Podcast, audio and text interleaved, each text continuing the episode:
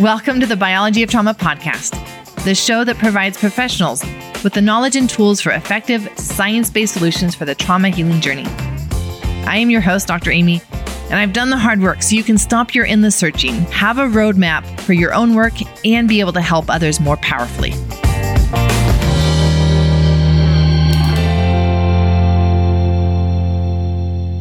Welcome to this episode of the Biology of Trauma podcast. I'm your host, Dr. Amy, and this is part two with Dr. William Walsh on biochemical imbalances affecting neurotransmitters, mental health, and our body's trauma response. In this episode, you will learn how to predict and prevent a mental breakdown. Now, I promised you in part one with Dr. Walsh that we would go into when it would be dangerous to use SAMe for depression. We will be sure to cover that today and so much more. Those of you who are my fellow science lovers, oh, well, prepare to fall in love with this science heavy podcast episode. This episode has five sections, and in between each section, I will do a bit of teaching, and I base it on different clinical cases I have seen to make this practical science for you. Section one is on the five different biochemical forms of depression. Section two, the role of methylation in trauma. Section three, what epigenetic conditions are and how we have the ability to predict when we are about to have a breakdown of our health. Section four, how to prevent those epigenetic conditions. And then section five, an introduction into the three most common biochemical imbalances you need to know for mental health and trauma recovery specifically. Let's dive right into section one on the five different biochemical forms of depression with Dr. Walsh. Okay, it all starts with the great Carl Pfeiffer 50 years ago, who was once nominated for a Nobel Prize uh, for his work with schizophrenia. And he discovered that, in, in effect, methylation had a lot to do with mental illness. And what he did, that was, I thought, the reason why he was nominated for the Nobel Prize is he developed, he did the biochemistry and the neuroscience. And he discovered there were different types, different forms. He called them phenotypes of schizophrenia. In effect, schizophrenia is, he found, is at least five and probably six or seven completely different disorders, an umbrella term given to completely different disorders. Well, what I did is when I started doing clinical work and we started uh, developing a huge database, 1988, I had the world's biggest database for methylation in human beings. And from that database, we also had more than 3,000 cases of people with depression. So, being a numbers person and being a scientifically oriented person, we discovered there are five completely different forms of depression. This thing called depression is not, you know, it doesn't always mean you you've got a uh, serotonin in, insufficiency, right? And, and an SSRI will help you. That's actually true about forty percent of the time, thirty-eight or forty percent of the time. However, there are completely different disorders that can cause, you know, really serious depression, mm-hmm. and uh, we know what they are, and, yep. and they involve different misbehaving neurotransmitters. They require different, unique individualized treatments. Exactly. So that's how it started. And we've now been doing this for 30 years. You realize what this means, right? Different types of depression means that each one requires a different approach. Now, before we go further into the biochemistry and wanting to understand when 5-HTP and SAMe would be good and when they would be bad and you would want to avoid them for depression symptoms, Let's step back and have a refresher just on the relationship of depression with the trauma response in the body. From a biology of trauma standpoint, depression is one of the manifestations of the trauma response. The trauma response is also known as the freeze response or a dorsal vagal response, so those are interchangeable. And depression is nearly always a part of a chronic freeze response or trauma response. And so it's one of the signs that we look for, we ask for whether the depression caused the body to go into the collapse of the trauma response or the trauma response came first and caused the depression, that is part of what we need to figure out when we are addressing the biology component and helping someone on their trauma healing journey. Now let's look at the different biochemical forms of depression. So, studies show that 38 to 40% of depression cases involve low serotonin activity, meaning you have just less than a 50 50 chance of having that first antidepressant that they prescribe for you actually work. The first antidepressant that they prescribe is always an SSRI, that's the standard of care, and it's the standard of care to give it four to six weeks four to six weeks first, and then change it to a different medication if it's not working. Now, if you have low levels of serotonin, I like to ask the question, well, why? Like why why do you have low serotonin activity? The answer may be genetics. It may be, but what Dr. Walsh has discussed here is more epigenetics with methylation, and that we are able to change. Yes, we are able to change our epigenetics. In my personal case, I was started on two antidepressants at my personal low point in my health, one of which was an SSRI, Zoloft. Once I learned these principles taught at the Walsh Research Institute where I did my training, I did my testing, I figured out my methylation status and my whole biochemical profile, which is introduced in the last section of this podcast. And my test, and not just my test, my, my whole assessment, my traits and everything show that I am an undermethylator and had low serotonin depression. So what I did is I started on SAMe and over several months slowly titrated off of my SSRI using mostly 5-HTP to help with withdrawal symptoms. And it is the same process that I've used to help many others, many other undermethylator, low serotonin patients with depression get off of their SSRIs. Now, let's look at what might happen if someone has a different form of depression, though, than a low serotonin activity. If only 38 to 40% of depression cases involve serotonin insufficiency, yikes, what does that mean for the others? This is when you would not want to get them started on an SSRI. This is when you would not likely want to use SAMe. You would likely not want to use 5-HTP or tryptophan. Those would not be your supplements of choice because those are all going to be working on the serotonin system. And if it's not a low serotonin activity, then they're not going to be as effective. You're using a tool that's not going to work as well. Let's go into section two now and look more at this role of methylation specifically in trauma.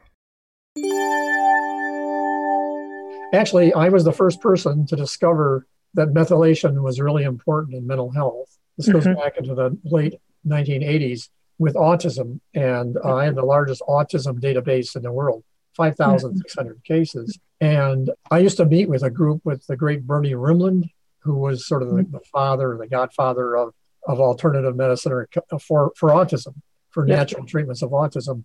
And uh, he invited me to his group that would meet every six months from all over the world, researchers, clinicians, and he asked me to tell them about what we found in our database. So I mentioned that that they had almost all of them had a problem with high oxidative stress. Yep. They already knew that. They all said, "Oh, we already know that."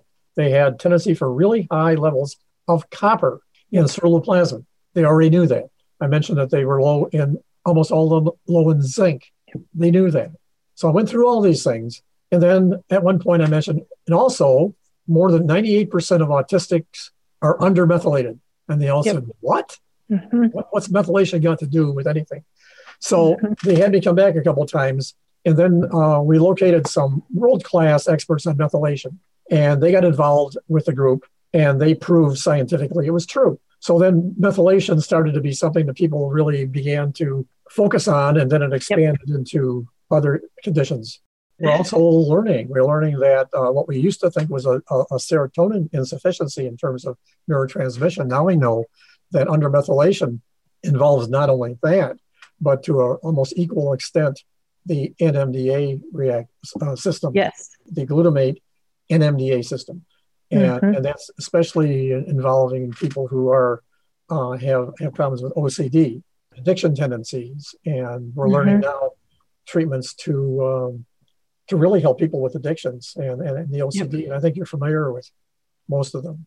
We're using things like NAD riboside because yep. we know that that often is the reason why the SAH or the S-adenosyl homocysteine gets too high. And that, that seems to be as important as having enough methylfolate for the Absolutely. We're learning a lot. There has been an increased awareness around methylation, and it's been awesome. It's brought new insights into the mechanisms of certain conditions like autism. However, there is still a lot of misunderstanding and misinformation about methylation that can really harm someone who is dealing with chronic stress and trauma. Now, not all, but many undermethylators can have lower levels of serotonin and dopamine as a result of the methylation changes on their DNA. Those who have lower levels of serotonin and dopamine have one of the biology of traumas that actually predispose them to trauma. Yes, there is a biology that will predispose people to trauma. They experience life. They experience their childhood. They experience their early childhood as harder, more stressful, and overwhelming than someone who has healthy, normal activity levels of serotonin and dopamine. And so, literally, what is a stress for some people will be a trauma for them. Someone who is driven, perfectionistic, hard on themselves, pushes themselves to do more and more. These are all common undermethylator traits, by the way. And they will cause their body to experience more stress and trauma over their lifetime than other people. And then the accumulated effect happens. As with more trauma responses that their body undergoes, they can start to experience chronic fatigue. They are more susceptible to infections and injuries and have increased levels of oxidative stress building up in their cells until one day their body breaks. Methylation status needs to be part of the conversation then when addressing stored trauma in the body because until this imbalance is corrected, a person will continue to drive themselves into more and more trauma responses and accumulate a larger burden on their body. In part three of the podcast episode with Dr. Walsh, so, not this episode, but a part three episode, we will look at how to determine one's methylation status and a common yet dangerous practice happening around that today. But first, let's go into section three and looking at the effect that undermethylation can have on obsessive compulsive traits and how we have the ability to predict when we are about to have a breakdown. But now we know and, and when that really became well known, we then we knew that it it's sort of like a nu- nutritional form of ketamine. Yep. Ketamine is something that can lower NMDA activity and mm-hmm. help people who have too much of it, like for example, yep. people who are under methylated primarily, or if they certainly if they have addictions, OCD, and those kinds of things. It all has to do with this thing called memory extinction. Yep. Uh, we all have a flood of memories every second we're alert. Like anybody looking at, at us now will see you and the things on your shelf and you have well, to and these are like the associations that our brain has made to help us survive yeah. right i mean it, its job is to form memories and to store those so that it can help us survive it's been a mystery uh, one of the greatest mysteries i think in the world of science is what is memory even yeah. for an animal for god's sakes what is it how, how many neurons are involved how is a yeah. memory formed we're beginning to learn that mm-hmm. we're beginning to learn mm-hmm. that it has to do with projections on the dendrites within the astrocytes, mm-hmm. the NMDA system. Yeah. It's amazing. Which is but yeah, which is why the the glial cells become so important for supporting them because they're the ones that are they're crucial in that neuroplasticity and rewiring, you know, uh, pruning those dendrites for the memory. And, and they're learning that the uh, one thing they've known now, maybe 15 years, is that these glial cells, we have about 80 billion of them, equal number as we do neurons. And yep. they form a network and they have gap mm-hmm. junctions and things flow through them. Well, one yep. thing that flows through them, I just read an article that was published last week, beautiful article on this very thing. And what they're finding is that every time a cell fires, of course, you have calcium ions yep. that enter the cell and then are ejected back. Well, and, mm-hmm. and what they find is that calcium, the memory of if, a cell fires, if a neuron fires, it's it's it's communicated through the whole brain. We're now learning exactly how memories are in fact formed. It's just fascinating. But uh, memory gone wrong is really what OCD is. You can it has to do with memory extinction. We we have to be able to get rid of the junk. We have to get rid of the junk. Uh, we don't want yep. people to remember the rest of their lives that uh, nice little plant you have there and how it looked. I mean, that's that's nice, but that you don't want to have that focus. And right. so people then with OCD cannot get rid of the junk and they tend to tendency just to repeat the same behaviors over and over. Right. And I, I think severe OCD is one of the more challenging and difficult conditions I've ever encountered. These poor yep. people uh, just it just ruins their life. And of course, it's epigenetic. And every everyone I've ever uh, did a medical history on, most of every one of them talks about how it hit them all at once. Yep. You probably mm-hmm. had patients who said that mm-hmm they could tell you the, the date and the time when yep. they suddenly hit them. And a, that's and that's a mark of an epigenetic condition. Yep. A sudden change for someone who had wellness and suddenly they're not well. Mm-hmm. And, and mm-hmm. then the other mark distinguishing mark of an epigenetic condition. It doesn't go away. It certainly doesn't go away easily. But Yep. if a person develops a bipolar disorder, Mhm. they're going to have that problem the rest of their life, despite Yep. all the, the, the aggressive therapies people have done for you know decades. But we're learning all about this, and I, I, I think it's really exciting how Isn't it exciting? We are learning so fast. Yeah. Most of what we most of what we've learned recently hasn't yet made it clinically, and Right. it's going to give us an ability to, have superior treatment programs. But Yep. even but even better, prevention Right. prevention is easy for, for an epigenetic condition. We now have the ability to detect Yep. when we're about to have a breakdown. Mhm. We know we know that most epigenetic disorders occur when when you have too much oxidative stress and you damage guanine, one of the Yep. four parts of your DNA code. I want to bring attention to what Dr. Walsh just said about oxidative stress. We are going to go more into oxidative stress in this next section, but this was key. So I want to pause here. Oxidative stress is a big, a, a big and important piece to a biology of trauma. And this biology of trauma, we're looking at the downstream results of trauma, how trauma, the trauma response that the body goes through, how that causes lasting effects on our biology. Oxidative stress is one way also in which a biology of trauma begets more trauma. Trauma begets even more trauma, creating a cycle of trauma that I see so often in people with chronic health issues.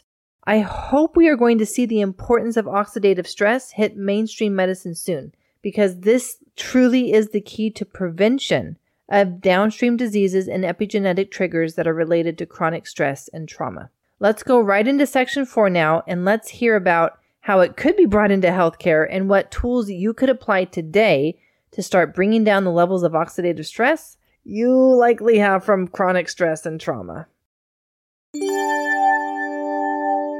Yeah. So if you, I think that's going to be uh, people having Yes. medical checkups in the future. Yes. They'll test that, check for these oxidized guanine species. There's so many. DNAs, it shows up in the bloodstream. If you've got a high level, that means, hey, watch out, you're about to have a complete change in you might have a complete change in your life. That might be cancer, heart disease, Right. or a mental illness. Well, it's telling you that your body is right at that edge of being overwhelmed. And so one more insult may be that one that pushes you over into that edge of the epigenetic conditions. A few years ago, I proposed that to uh, autism at a big autism conference as a method to prevent autism. I Mhm. that at, at soon after birth, someone do a, a study to see whether you've got too much uh, damaged guanine. And by the way, uh, most autism doesn't begin, doesn't you don't have the regression usually till about 18 or 20 months. So if you find out before that you've got a child, you can identify the children who are vulnerable. Yep, And we know what to predisposed. do. hmm We would just stuff them with, with Flood them with antioxidants. antioxidants. and have them in a, in a, in a and all you have to do is do that until they're three years old.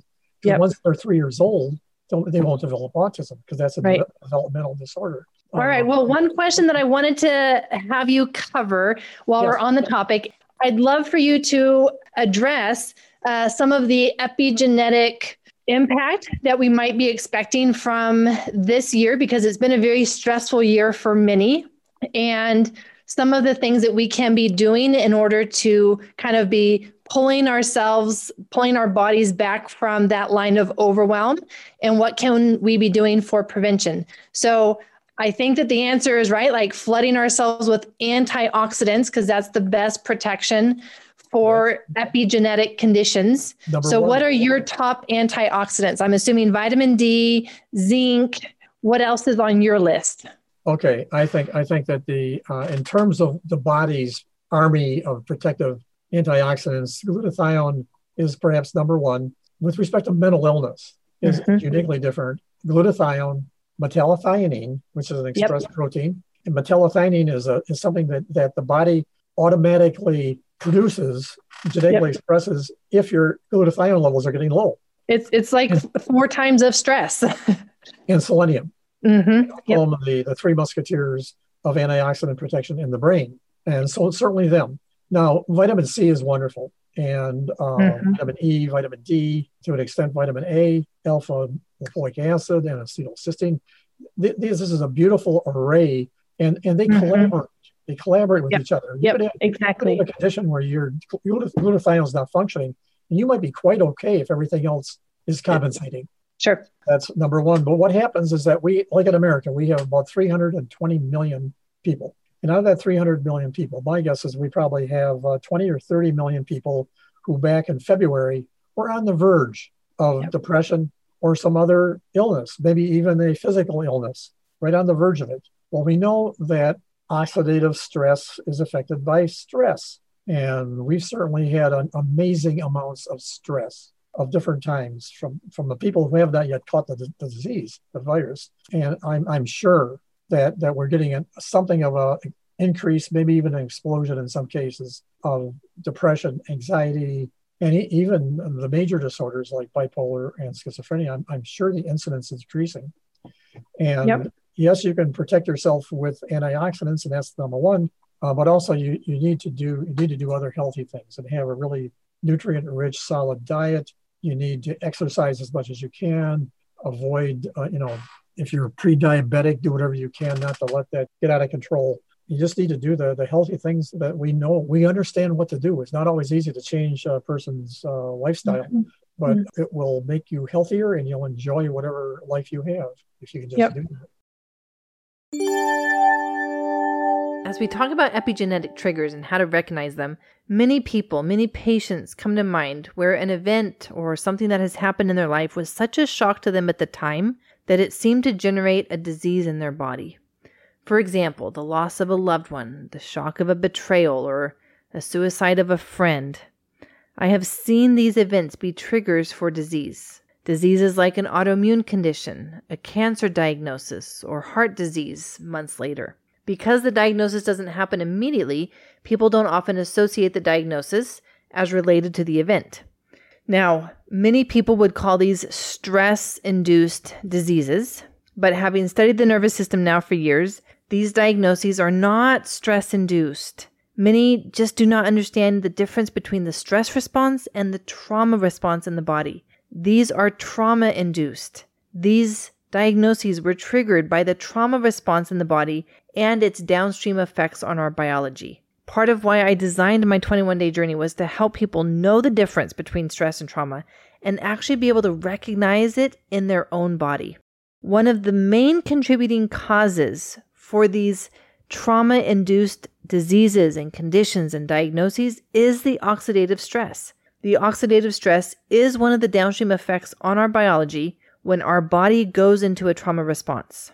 And one of the leverage points that we have then in addressing and preventing epigenetic triggers, including these downstream diagnoses and diseases, conditions, is the oxidative stress. So, how do we do that? How do we actually address oxidative stress, bring down those levels in our body? We need an arsenal of antioxidants. So, we put together our arsenal, our toolkit vitamin C, vitamin A, E, D, glutathione, N acetylcysteine, Selenium, I actually prefer oral N-acetylcysteine and IV glutathione, but the dosages that you are going to take are higher than the recommended daily allowance. And I don't want that to scare you because the recommended daily allowance is not attempting to address or prevent epigenetic triggers or the downstream effects of trauma on your body. And so, especially in times of stress or if you recognize that you've had a trauma response, you are going to be taking higher dosages of your arsenal of antioxidants to prevent the downstream effects and prevent these epigenetic triggers. In the description, I have put together my most powerful antioxidant combination, dropped a link in there so that you can have that as a easy reference guide for you. Let's go into the last section for this podcast episode, section number 5, an introduction to the three common biochemical imbalances that I see in those with chronic stress and trauma. Yeah, and I think I think human beings need to have joy and happiness and feel good, and they need to have pleasure. And all the social pleasure is pretty much evaporated. So yeah. most of the enjoyment people have is being with other people. Right. And now this, this, so we re- removed all of that, which so, is the big protective factor, right? Like, and so that's another another factor that tends to mm-hmm. cause more substance yep. abuse. Exactly.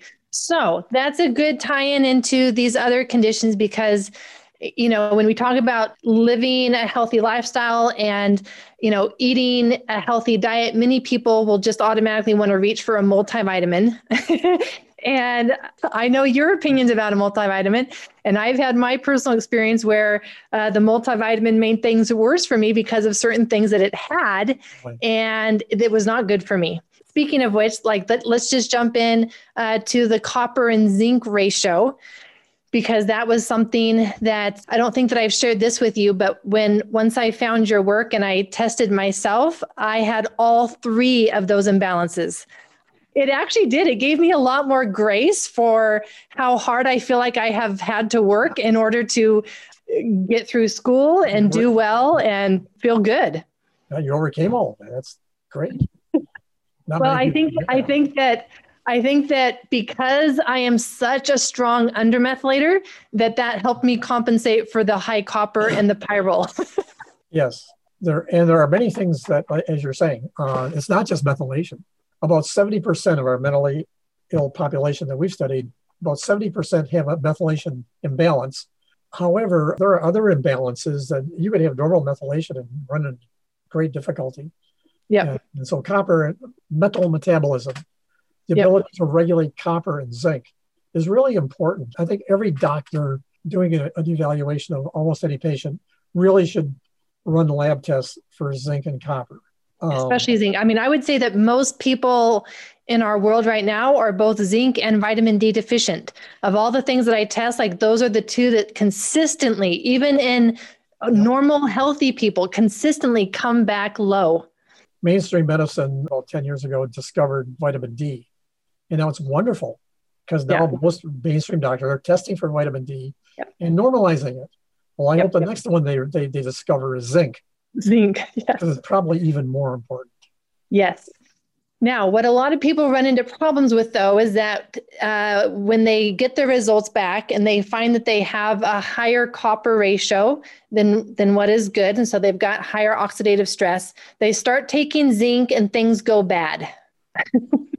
yeah, people that have uh, there, it's a genetic. There's a genetically expressed protein that is supposed to regulate our copper.